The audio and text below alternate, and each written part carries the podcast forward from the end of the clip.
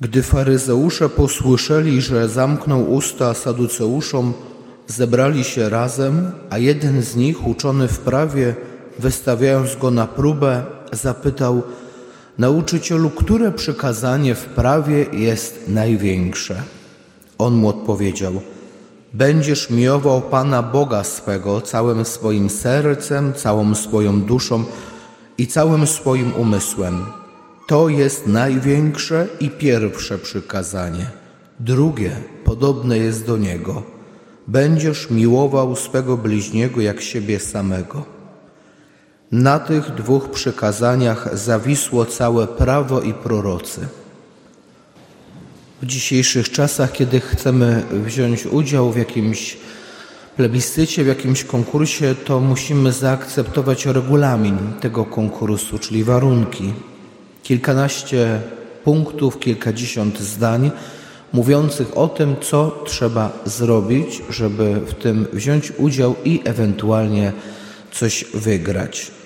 Jedne warunki są proste, drugie trudniejsze. Mamy świadomość całego regulaminu, ale zazwyczaj skupiamy się na kilku wybranych. Zastanawiamy się, który warunek jest taki najcięższy, najtrudniejszy do wykonania. Nie mając świadomości albo nie chcąc mieć świadomości, że zobowiązuje nas wszystko. Albo inny przykład. Sesja egzaminacyjna. Profesor przez pół roku wyłożył dany zakres materiału. Zbliża się egzamin i ucząc się wybieramy różne tezy, różne zagadnienia. To jest łatwe, tego nie muszę. To jest trochę trudne, więc raz sobie przeczytam. Z tego profesor na pewno nie będzie pytał. To może być, więc nad tym poświęcę chwilę. Albo jeszcze inny przykład. Dzisiejsza Ewangelia. Zapytali Pana Jezusa, słyszeliśmy przed chwilą, zapytali Pana Jezusa, które przykazanie ze wszystkich wtedy ogólnodostępnych, znanych, obowiązujących jest największe? Które z tych wszystkich jest najważniejsze? To pytanie trzeba rozumieć w kontekście wszystkich przepisów, nakazów, wskazówek, napomnień w całym Starym Testamencie. Faryzeusze doskonale znali Pismo Święte, znali, nazwijmy to, całość materiału, ale chcieli tak po prostu zapytać, które jest najważniejsze, najtrudniejsze, które tak jest najbardziej zaakcentowane. Jak pytanie do nauczyciela, z czego będzie pytał na egzaminie. Tak to można porównać. I spodziewali się ci uczeni w piśmie, faryzeusze, zapewne tego, że powie: no to jest przykazanie najważniejsze, to jest troszkę mniej ważne i koniec. A on z kolei odpowiedział w naprawdę zaskakujący sposób i powiedział: będziesz miłował, czyli będziesz kochał. Dalsze wyjaśnienie, kogo i jak kochać, doskonale znamy. Najpierw Pana Boga, jak z całego serca, duszy i umysłu, a później bliźniego kochać, czyli drugą osobę, jak siebie samego. I to dzisiejsze kazanie podzielę na dwie części. Najpierw o miłości Bożej, a później o miłości ludzkiej. Z tą pierwszą, ogólnie rzecz ujmując, nie mamy problemu. Czy parafianie z Gosławic kochają Jezusa? Tak, kochamy Jezusa. A dlaczego kochacie Jezusa? Bo On pierwszy ukochał nas. Sercem kocham Jezusa i tak dalej. Kochamy Pana Boga, bo czujemy Jego miłość. Kochamy Pana Boga, bo tak nas nauczyli rodzice. Kochamy Pana Boga, bo wiele Mu zawdzięczamy. Kochamy Boga, bo On sam jest nieskończoną miłością. Kochamy Pana Boga, czyli modlimy się do Niego, słuchamy Jego słowa w czasie mszy świętej, czy to w prywatnym, osobistym czytaniu Pisma Świętego. Karmimy się Jego ciałem, które nam zostawił podczas ostatniej wieczerzy, Myślę, że skoro wszyscy, i młodsi, i starsi, przyszliśmy dzisiaj do tego kościoła, to Pana Boga kochamy. To nie podlega dyskusji.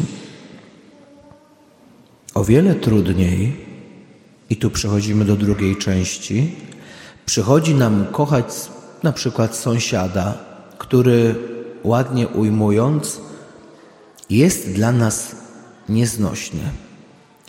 Nie umiemy kochać drugiego kierowcy, który nam wymusił pierwszeństwo.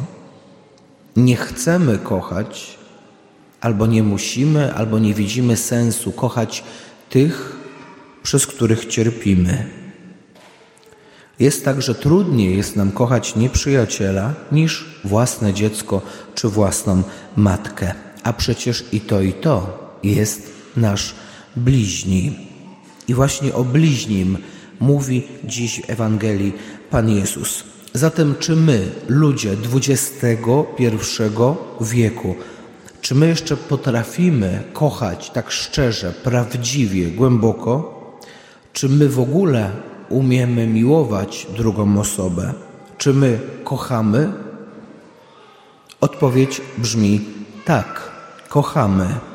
Za mało i stale za późno, cytując księdza Twardowskiego.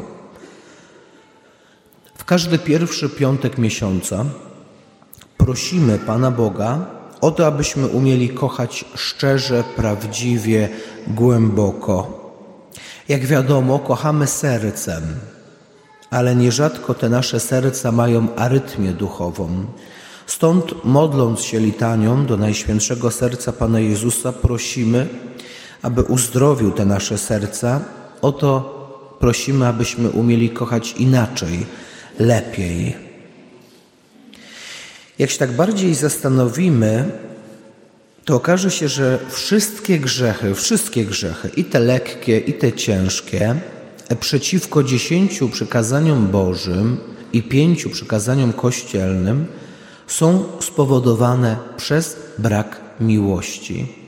Popełniamy grzech, kochamy za mało, kochamy źle, kochamy inaczej. Brakuje miłości. Jak sobie weźmiemy pod uwagę wszystkie przepisy, wszystkie normy postępowania, wszystkie wskazania, napomnienia, drogowskazy, punkty w regulaminach, to okaże się, że te wszystkie punkty są niepotrzebne, jeśli nie potrafimy kochać Boga i drugiego człowieka.